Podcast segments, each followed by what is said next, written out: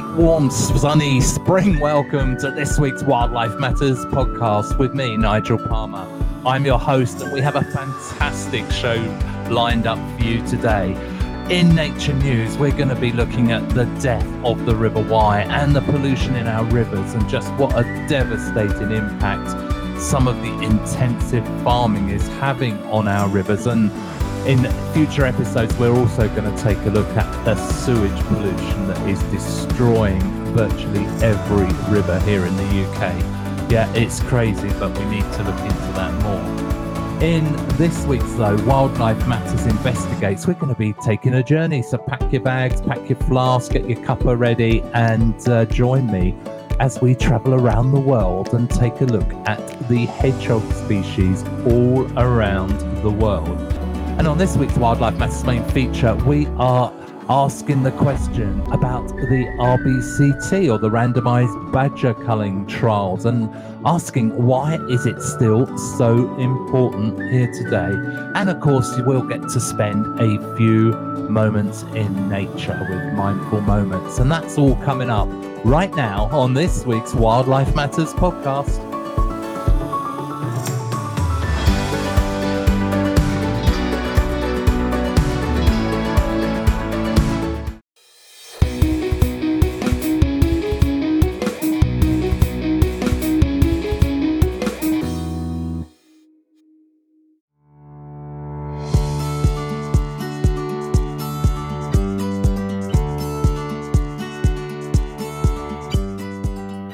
Hello, and on this week's Wildlife Matters Nature News, we're going to be taking a look into an issue that's been troubling me for some time, and that is the pollution of our rivers here in the U K.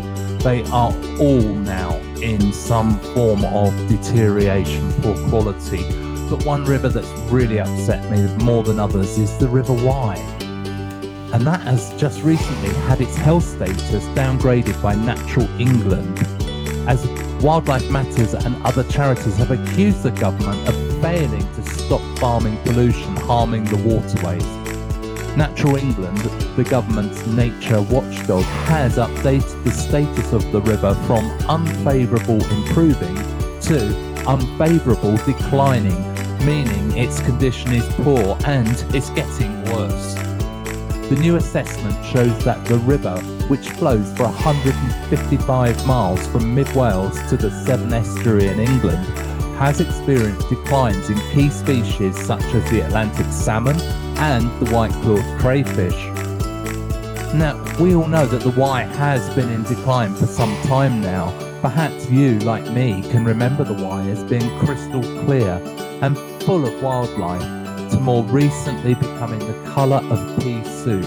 And that's thanks to the intensive chicken farming on the catchment area. This is because the poultry reared in the area produce large amounts of manure, and that manure contains nutrients that include phosphorus. Much of this is spread on the land, where it then leaks out into the waterways and makes the phosphorus enter the river. Wildlife Matters is calling for ministers in England and Wales to place an immediate moratorium on any new or extended intensive livestock production units, and that includes poultry, cattle and pigs in the Wye catchment area. We are also asking for farmers and supermarkets to work with nature charities to put an end to this pollution, and for farmers in the area to be helped to diversify into regenerative and sustainable methods of production, which will cause less pollution. Wildlife Matters believes that the news that the River Wye is in even worse condition now will come as no surprise to any people that live near it or in fact love it. But this new admission represents a shocking failure by the agencies and authorities in Wales and England that should be working to protect this once beautiful river. The government's own research shows that the farm pollution is the main cause of the river's decline, and that's why authorities must enforce the law wherever the causes of pollution are clear. And it's time to prevent more intensive chicken, cattle and pig sheds from being licensed before they kill the River Wye completely. that has been this week's Wildlife Matters Nature News.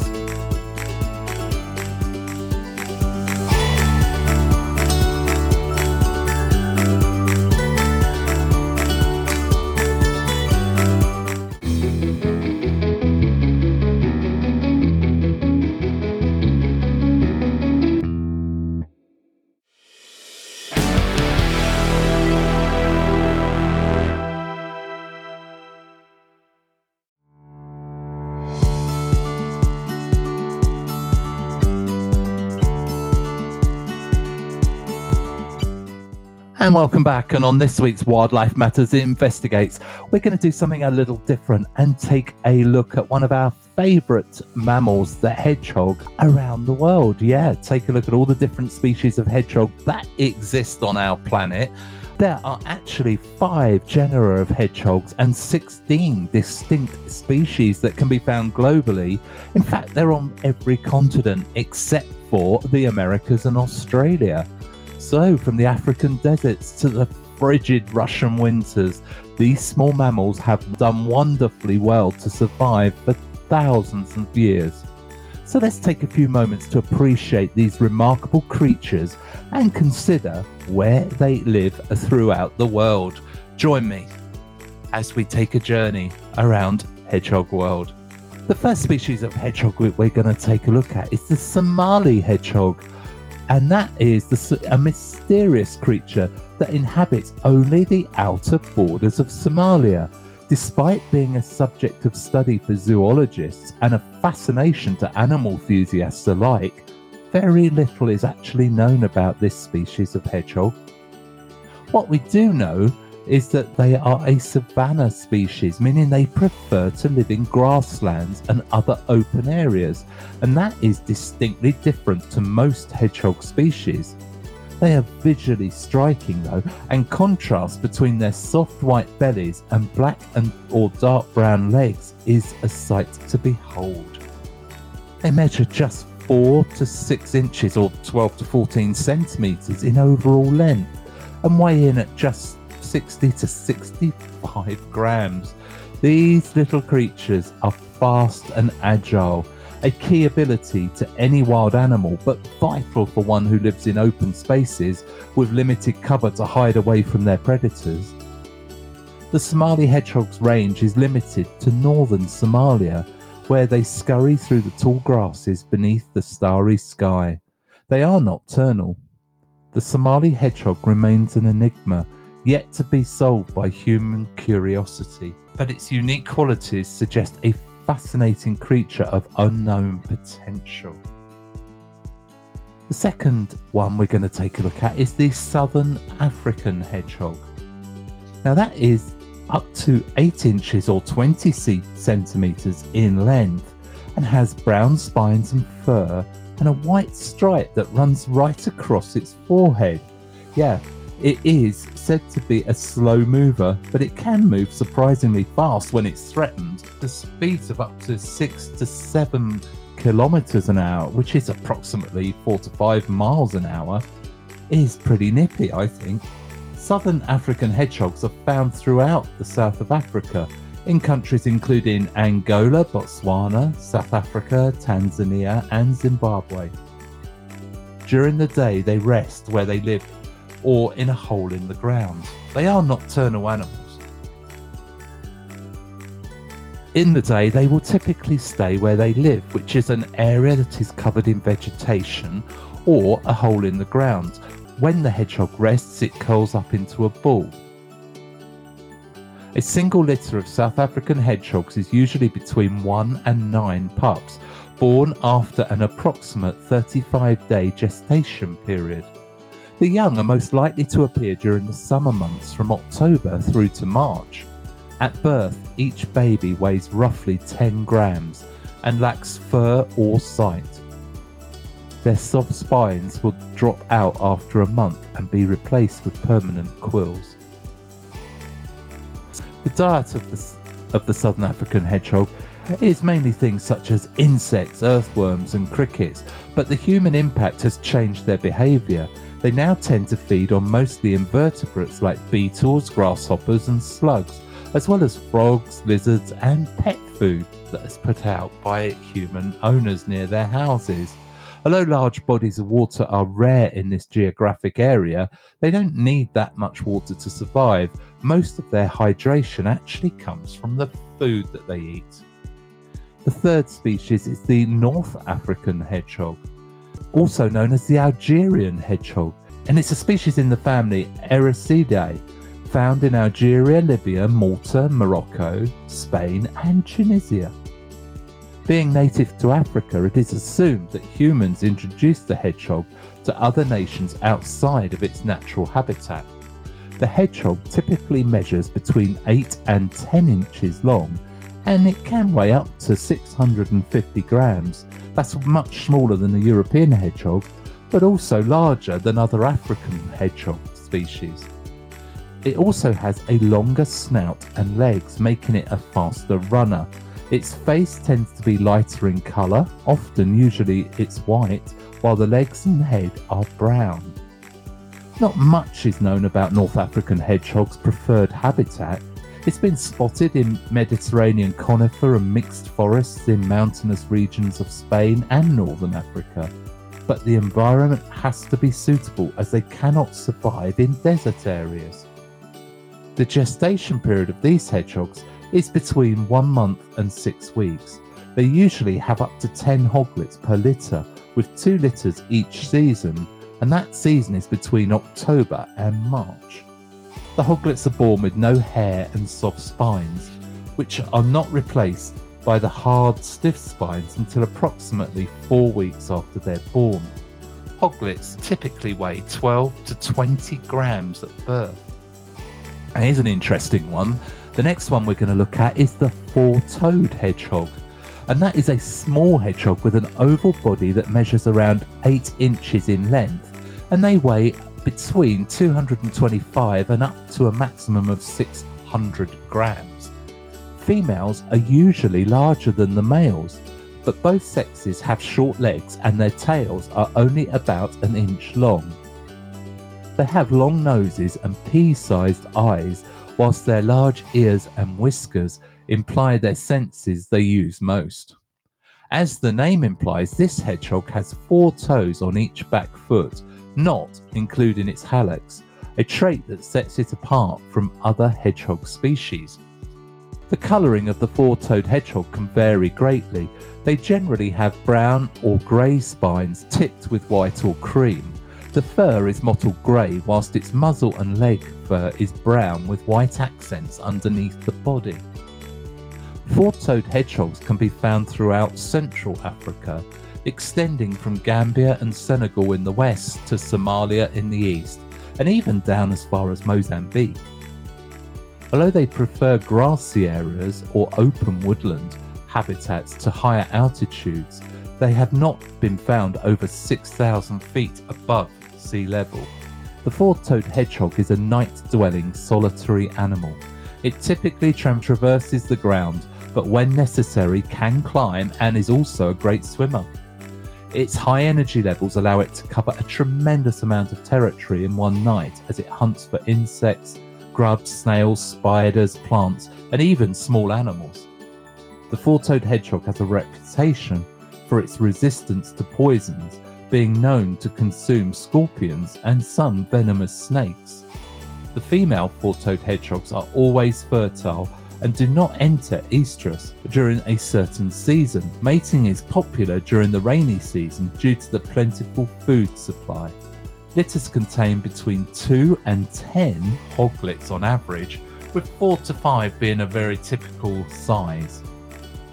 Next one we're going to take a look at then. I hope you're enjoying our little trip around the hedgehog world and uh, finding out a little bit about all the relatives of our native U K and or European hedgehog. But the next one we're going to take a look at is the Amur hedgehog. It's also known by many other names. The Amur is known as the Manchurian or the Chinese hedgehog, hedgehog and is similar to its European cousin in both size and behaviour. They're around twelve to fifteen inches long and they can weigh anywhere between seven hundred up to around one thousand grams as an adult.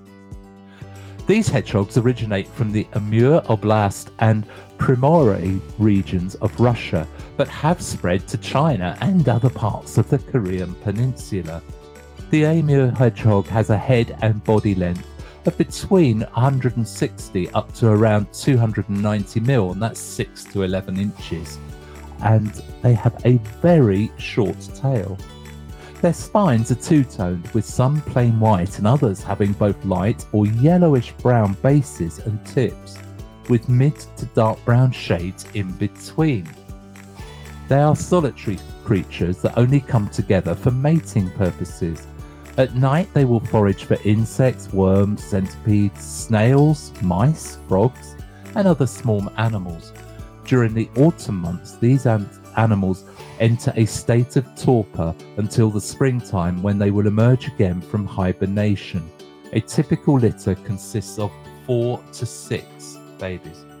The southern white-breasted hedgehog is next on our list.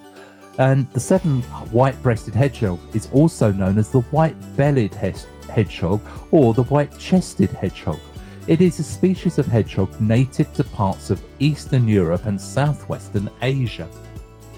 It is often mistaken for the more well-known European hedgehog due to its similar physical size, features and behaviour. However, it can be discerned from this species by the presence of a white patch on its chest. This makes it very difficult to identify at night though. In contrast to other hedgehogs, the southern white builds its nest out of grasses on the surface. Since the nineteen nineties, ecologists have established that the northern white-breasted hedgehog, formerly known as a subspecies, is in fact a distinct species from the southern white, bringing the total number of known hedgehog species up to sixteen. So why don't we take a look at the uh, northern-breasted hedgehog now and just see what the differences are. Well, that first off, it has to be said they are very similar to the European hedgehog and the southern white-breasted hedgehog, which it was previously, as we've said, considered a subspecies of.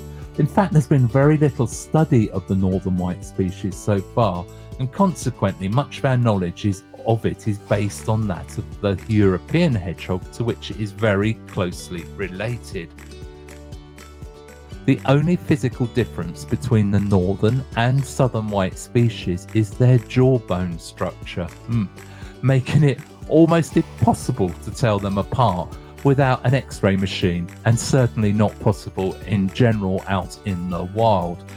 Their range is vast. They live in Poland, Austria, Greece, and its Adriatic islands like Crete, Corfu, and Rhodes. They are also spread across Russia and the Ukraine, all the way east to the Ob River in Siberia.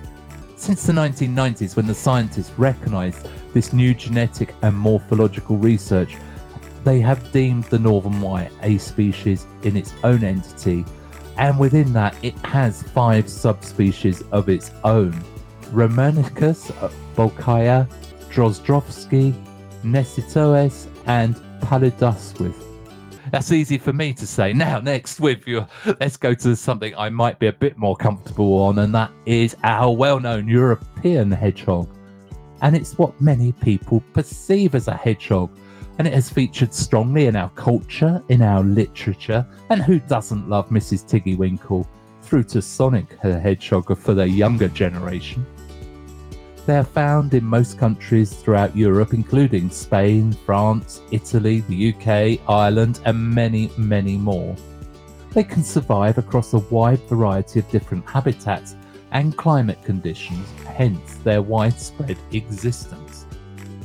Physically, the European hedgehog is the largest species of hedgehog, growing to around twelve to fifteen inches, and sometimes a bit more, in length, and weighing in at somewhere between eight hundred and twelve hundred grams for a full-size adult.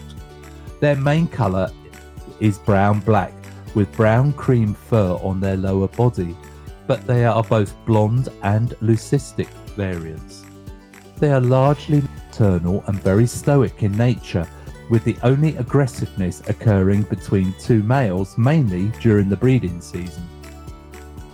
They are omnivores, primarily eating earthworms and insects, but they will enjoy fruits and berries and have been known to take eggs from ground nesting birds. In the U K, the hedgehog population has declined severely due to habitat and hedgerow loss and systemic pesticide usage in agriculture.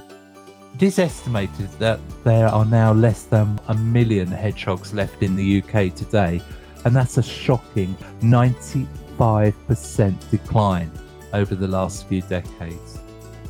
There is work being done, particularly in urban areas, that have seen populations begin to recover in gardens, but the rural population appears to be in near terminal decline, primarily due to the changes in modern farming practices, the systemic use of pesticides removing their main food resources, and the removal of hedgerow boundaries to allow for ever larger agricultural machinery, as well as the lack of field boundaries. The hedgehog is fast becoming an urban wild animal in the U K, where its main threat comes from humans in vehicles, and it's estimated that at least one hundred thousand hedgehogs are killed on the U K roads every year. The next one we're going to take a look at is the long-eared hedgehog, and that has a wide range throughout Central Asia and some areas of the Middle East. They use burrows for shelters, either digging their own or finding abandoned ones. One of the interesting features of this species is, of course, its long ears, which stand out among other hedgehogs. Its head and body length ranges from one hundred twenty up to around two hundred seventy millimeters, whilst its tail measures between ten and fifty millimeters. The ears of the long-eared hedgehog are longer than any spine found on its body, with lengths ranging from thirty all the way up to, yeah, get this, forty-five millimeters. They use them to keep cool in their desert environments. These creatures have excellent hearing and a sense of smell that they use to find food and to evade predators. The long-eared hedgehog may be small, but it's mighty and adequately equipped to handle the harsh conditions of its habitat. The long-eared hedgehog is an insectivore with up to seventy percent of its diet consisting of insects, as well as some worms and the occasional slug or snail. It breeds only once a year in the summer months from July to September. The female will have two to three hoglets after thirty-five to forty-two days of pregnancy. After one week, these newborns already eat solid food. The long-eared hedgehog prefers moderate climates, avoiding both scorching deserts and the chillier mountain ranges. They thrive in areas that get between one and four hundred millimeters of rain each year. They like to make their homes in burrows they've dug beneath bushes, which typically measure around forty-five centimeters long and have just one opening. Sometimes they'll take over abandoned burrows made by other small animals instead. These nocturnal creatures rest during the day under rocks, hollows, or under rock piles.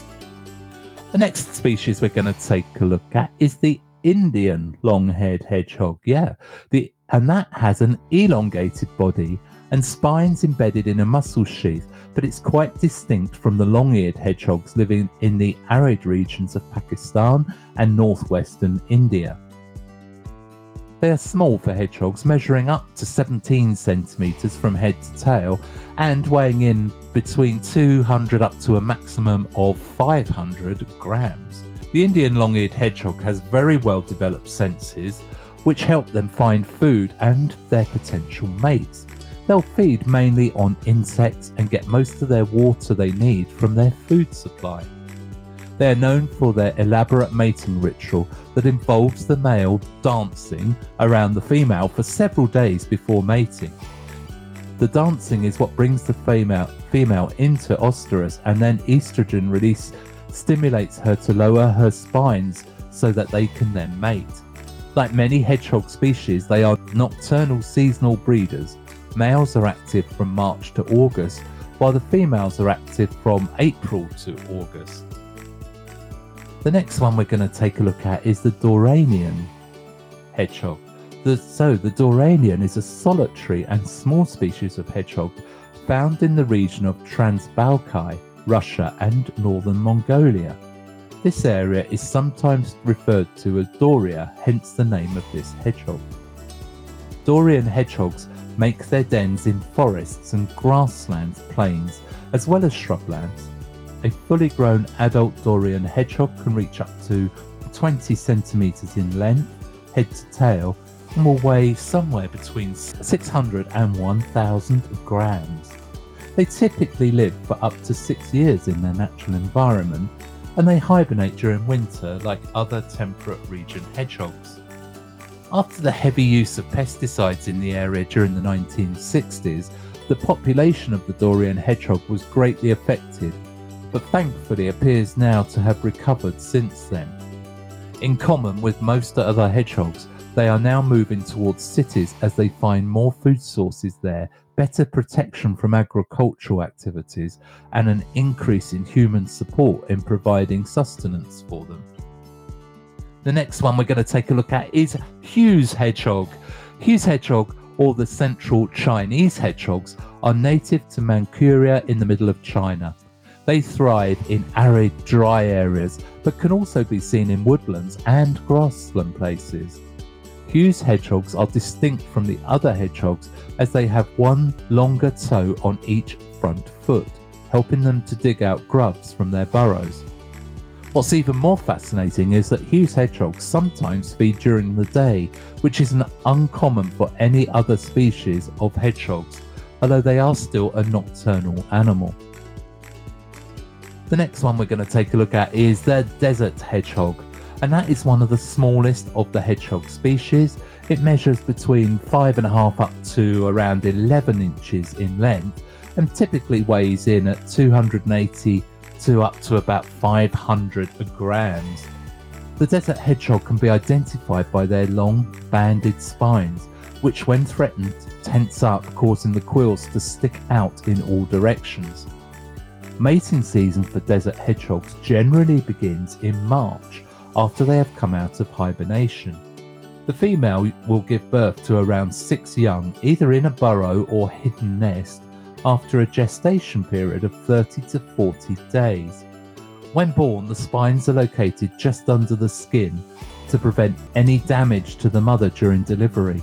After about twenty-one days, the young's eyes will open and the young desert hedgehog will be weaned some forty days later. Desert hedgehogs are native to various locations in and around northern Africa and southwest Asia, including countries such as Bahrain, Algeria, Chad, Egypt, Iran, Iraq, Israel, Jordan, Kuwait, Libya, Mali, Morocco, Saudi Arabia, Somalia, Sudan, Syria, Tunisia, the United Arab Emirates, and the Yemen. Additionally, it has also been reported that these animals may reside in Ethiopia.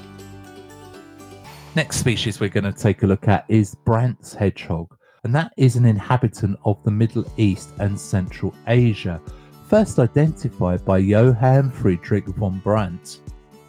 This species of desert hedgehog is around six hundred to one thousand grams in weight and around twenty-five centimeters in length, with large ears like a long-eared hedgehog, but with lighter spines. They are also much quicker runners than their cousins.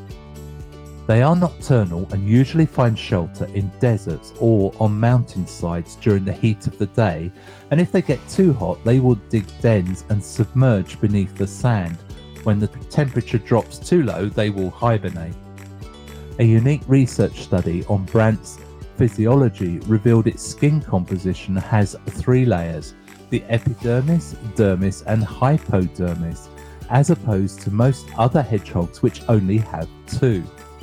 Brandt's hedgehog has four subspecies: the Hypomelas blamfordi, Hypomelas hypomelis, Hypomelis niger, and the Hypomelis seniculus. The Indian hedgehog is a species of short-tailed hedgehog native to India and Pakistan. It lives in sandy areas as well as other habitats. Indian hedgehogs have a mask-like face similar to that of a raccoon, with a dark upper region that lightens at its crown. Adult males typically weigh around four hundred twenty-five grams whilst adult females are noticeably smaller at around three hundred twenty-five grams, making both sexes smaller than the long-eared hedgehog, but they are more agile on their feet and have a faster reaction time and are capable of running at high speed for sustained and continuous periods. Their bodies are generally brown and stocky, boasting a short head with a pointed nose and very small eyes, whilst their ears are relatively large. They have five toes on each foot that are topped off with small but strong claws, all of which blend into a grey-brown colour. The Indian hedgehog has a very broad diet, eating insects, frogs, toads, birds, snakes, and even scorpions. They don't hibernate, but when the temperature drops and the food becomes scarce, they lower their metabolic rate and go into a state of torpor. As a protection from predators, the upper side of their body is covered in prickly spines that help them roll into a ball in times of danger. They are excellent diggers and make themselves burrows that are around forty-five centimetres deep that they use for hiding and sleeping purposes. They are always on the lookout for any abandoned burrows that may be open for occupation. Indian hedgehogs are one of the species that are known to follow the practice of self-anointing, which involves spreading saliva on their spines and fur after experiencing something unfamiliar. This behaviour can arise in both sexes and at any age or time of year. Male and female Indian hedgehogs only come together to mate, and the female takes the responsibility for care and to raise their family of up to three hoglets alone. It is common within hedgehog species that the male plays no part in the upbringing of the family. We hope that you have enjoyed seeing the many and varied species of hedgehogs that live in such a diverse range of habitats, from the arid deserts through the temperate climate of Europe and Asia to the chill of the Baltic regions of Russia and China. We have travelled around the world to see these animals, observing them as they dug their dens, curled up into protective balls against predators, and ran freely through fields. If you feel motivated to help protect hedgehogs in your area, you will find many local community groups doing some amazing work to protect their own local hedgehogs. And Wildlife Matters would recommend, if you're in the U K, to check out these following websites. The Amazing Grace Project website is w w w dot grace the hedgehog, all one word, that is grace the hedgehog dot co dot u k. You can also check out Hedgehog Street website address w w w dot hedgehog street dot org. And last but not least, why not take a look on the British Hedgehog Preservation Society's website, which is w w w dot b h p s dot org. And that has been our little journey around the world of the hedgehog on this week's Wildlife Matters Investigates.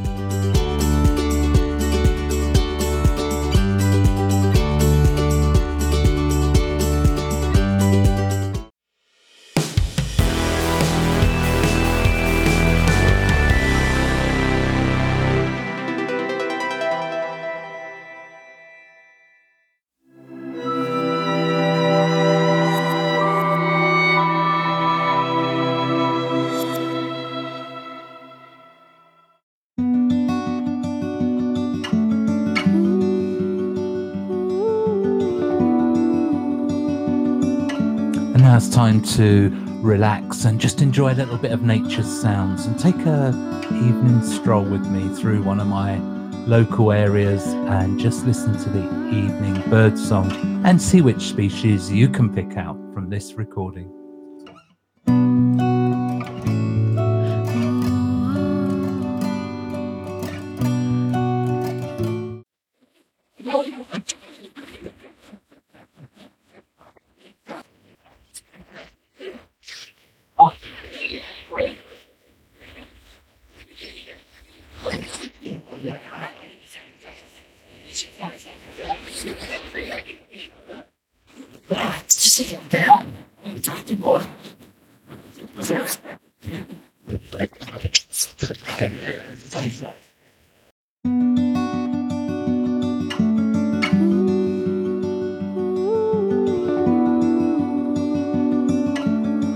know, there's really not much that can compare with a stroll on a beautiful spring evening, just listening to the sounds of nature, and in particular, bird song.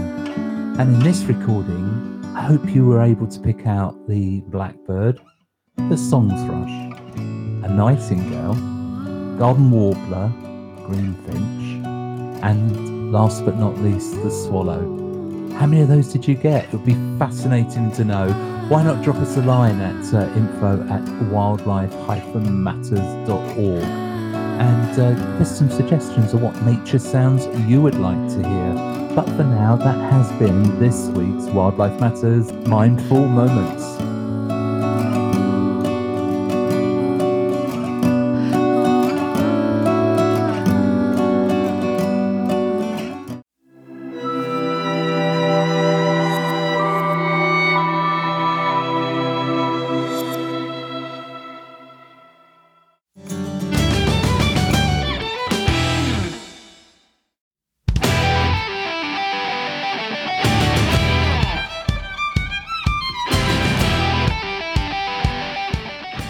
And on this week's Wildlife Matters podcast, we're going to be continuing our series of looking at some of the issues that are impacting on wildlife here in the U K, in particular the badger culls. And today what we're going to be looking at is the Randomised Badger Culling Trials, or the R B C T as it is commonly known, and why is it so important still today? Well, if you've looked into the U K badger culls, the chances are you've already encountered the Randomised Badger Cull Trial, or more commonly known as the R B C T. But what exactly is it, and why should anybody care about it? Well, let me try to explain. So, the Randomised Badger Culling Trial was conducted over nearly ten years, between nineteen ninety-eight and two thousand seven. And it cost taxpayers approximately fifty million pounds, so there's very good reasons to be care about it still. The goal of the R B C T was to quantify the effects of badger culling on bovine tuberculosis in cattle herds and to determine how such strategies could reduce the chance of a herd breakdown due to bovine T B. The trial was monitored by a group that was known as the Independent Scientific Group, or I S G. It all started with the Krebs review on bovine T B in cattle and badgers back in nineteen ninety-seven. This review stated that there was compelling evidence that badgers played a role in transmitting the disease to cattle, but the data available made it difficult to develop a control policy based on badger culling. To address these concerns, the review recommended conducting a large-scale field trial to determine the effectiveness of badger culling in reducing the, the incidence of T B in cattle and minimising risk. The R B C T trial is widely regarded as the most comprehensive and evidence-based evaluation of the effectiveness of culling badgers to reduce bovine T B in cattle herds. It has been fully published and has undergone peer review. However, some have raised doubts about its validity due to operations being suspended for a year during the foot and mouth disease outbreak in two thousand one. So how did the field trials work? Well, the R B C T was set up in a similar format to those of a medical trial today.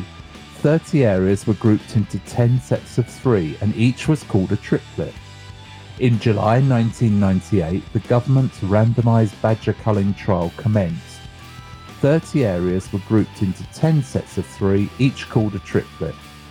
Each set comprised three large sites known as subpopulations, and these were then further divided into smaller sample areas called sets. Many of these were located on private farmland. The first triplet used proactive culling, which meant that the badgers were culled on a single occasion locally on and near farmland where recent outbreaks of bovine tuberculosis had occurred in cattle. It is difficult to calculate how many badgers lived through this particular part of rural England before the start of the R B C T, but estimates suggest there may have been several hundred living within its boundaries at the start of the study. The second triplet used reactive culling. In these areas, the badgers were culled on a repeated, approximately annual basis across all accessible land with the farmer's consent. And the third triplet area, there was no cull and no controls were put in place. The next part was the zones, so when looking at maps of England, you will see it is divided up into numbered zones for postal deliveries, weather forecasting, et cetera. These thirty districts are also used in scientific research on specific locations within England. For researchers to establish whether or not culling badgers had an effect on bovine T B incidence in cattle, they were required to group adjacent samples and ensure they had twenty, forty, sixty or eighty percent culling within each subpopulation, by randomly selecting suitable landholding ownerships from landowners who elected to participate, that is farmer-led sampling. The scientists' plan was set in motion to cull the badger population across ten areas, each being one hundred kilometres square. In the proactive culling areas, the badgers would be hunted down and killed over the entire area of each of these ten spots. In the reactive culling areas, badgers were only culled on farms where infected cattle herds had already been discovered. The operation aimed to remove every badger family that could have accessed the breakdown farm. And in the control zone, surveys were conducted for badgers without any culling taking place during the trial period. The British government was forced to put on hold reactive culling when it did, was determined that T B in cattle had become more severe than in the comparison sites. Analysis of proactive culling revealed both positive and negative consequences. You see, farms situated in the centre of the culled area saw a relative drop of twenty-five percent concerning T B incidents, but farms on the outskirts saw an increase of over twenty-five percent as compared to the control areas, so clearly something was not working. The scientists believed that the harmful effects caused by both reactive and proactive culling were due to disruption in the badger population, and this led to an increased spread of tuberculosis. They went on to describe this phenomenon as perturbation, a consequence of culling badgers not previously known but discovered by the R B C T trials. So let me try and explain a little about what in fact a perturbation effect is. So in the context of badgers, perturbation refers to any changes in their behaviour that result in their population being culled. The randomised badger culling trial is where most of the evidence for perturbation in badgers has come from. The experiment was set up to check if culling badgers could decrease bovine T B cases in cattle. The R B C T found that whilst instances of T B in cattle saw a decline inside proactive badger cull areas, they increased in neighbouring two kilometre zones. This perturbation effect is thought to be because fewer badgers are left behind in the area, causing them to roam over wider areas and potentially increase contact with cows, hence increasing chances of transmitting any disease, although this had not been proven as yet. So, perturbation of badgers is believed to lead to an increase in T B outbreaks among cattle in surrounding locations to where the proactive culling was taking place. To cut through the rest of the report and just come to the conclusion, let's have a look at uh, what was said. So, taking account of the cost of culling, as well as the compelling results of the trial, the Independent Scientific Group concluded at the end of the trial that, after taking into account the high cost of culling and evaluating the trial results, the Independent Scientific Group concluded that badger culling is not an effective way to control bovine T B in Britain. Instead, they recommended focusing on improving cattle detection and removal of disease to reduce transmission between both animals. Additionally, improvements to farm biosecurity measures can also reduce risk while continuing to research vaccine development for both species. Despite acknowledging a decrease in negative edge effects and continuing positive effects after halting proactive culling trials, the I S G maintained their recommendation against badger culling. Before the twenty ten general election, David Cameron's Conservative Party made a manifesto pledge designed to appeal to large landowners and farmers that included the return of fox hunting and the culling of badgers under licence. Following the twenty ten general election, David Cameron's Conservatives formed a coalition government and began to implement their manifesto pledges, but the Lib Dem coalition leader Nick Clegg was vehemently opposed to making fox hunting legal again.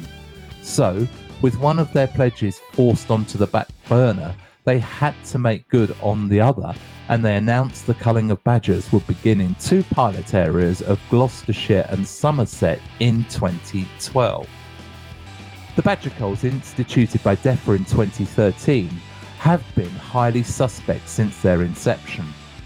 Dismissing scientific evidence provided by the R B C T, DEFRA chose to cherry-pick which methods they would utilise, disregarding those that didn't suit the government's agenda.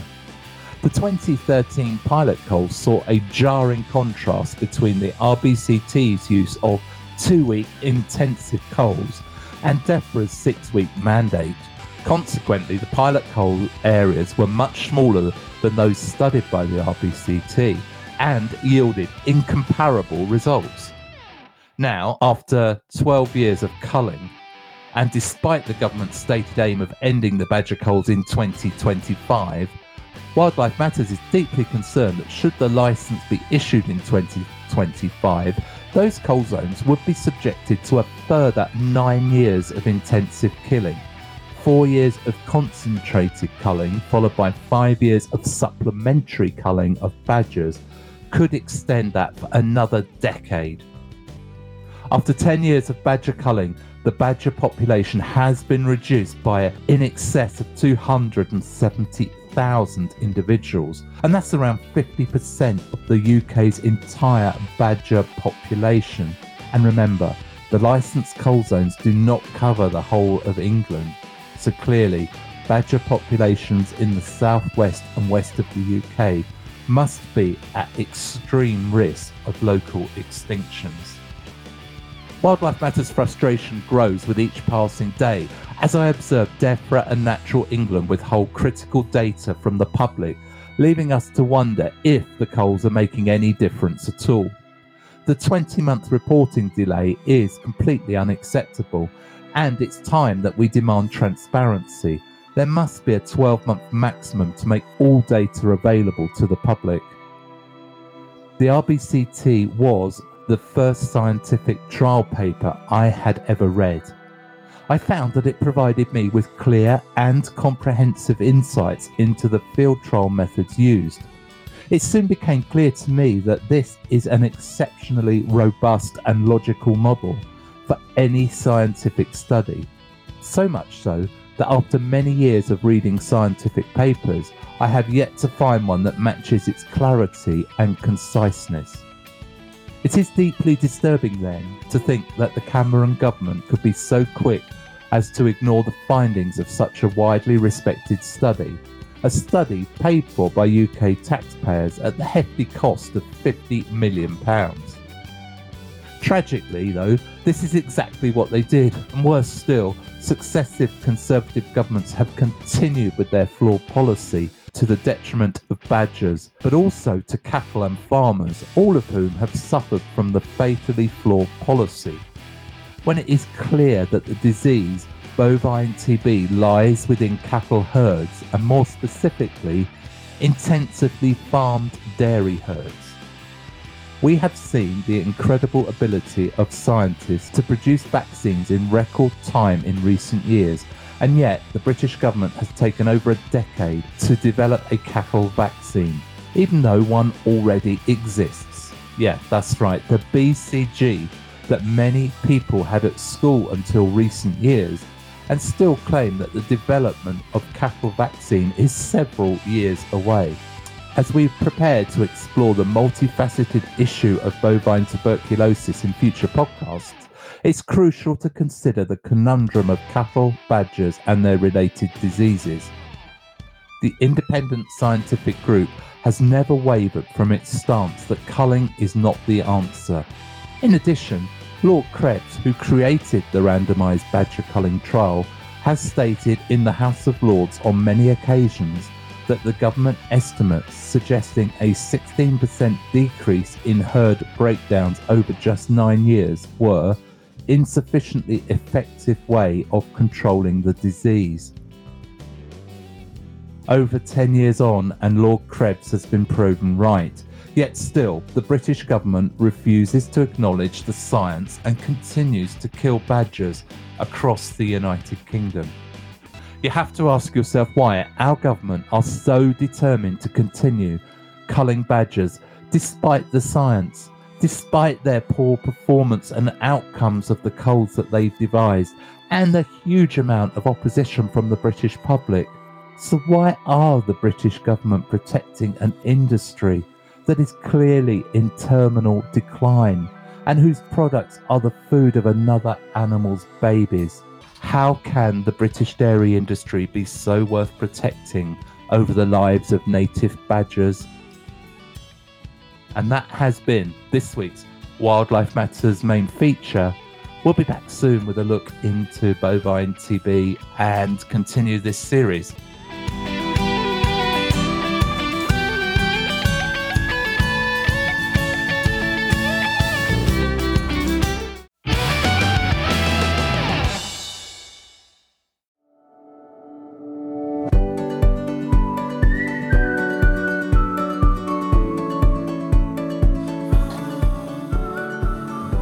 Hope that's helped you understand why the Randomised Badger Culling Trial, or the R B C T, is still such an important piece of scientific research.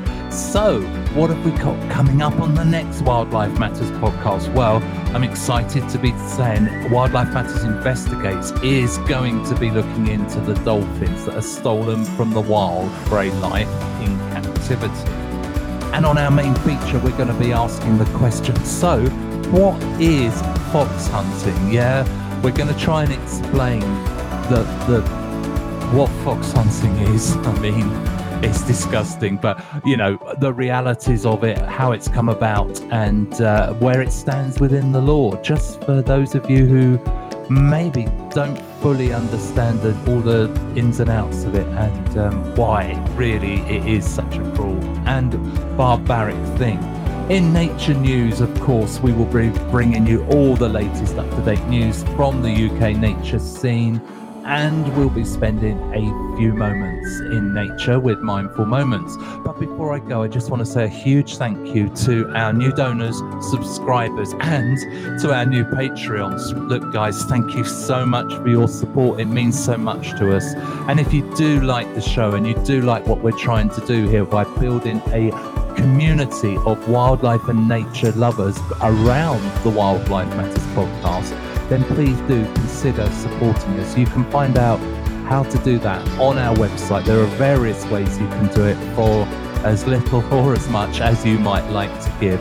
Our website address is w w w dot wildlife dash matters dot org. That is w w w dot wildlife dash matters dot org. Thanks once again to all of you who are supporting us in whatever way you can. I love you all. Thank you. That has been this week's Wildlife Matters podcast with me, your host, Nigel Palmer. Wildlife Matters, signing out.